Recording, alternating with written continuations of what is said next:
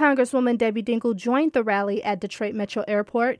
Dingell says officers at the facility asked for her support in bringing in more security to protect employees and travelers. That is something I think that's basic in security that we need to have that frontline security if we see something happen that unfortunately we have seen happen at these other airports.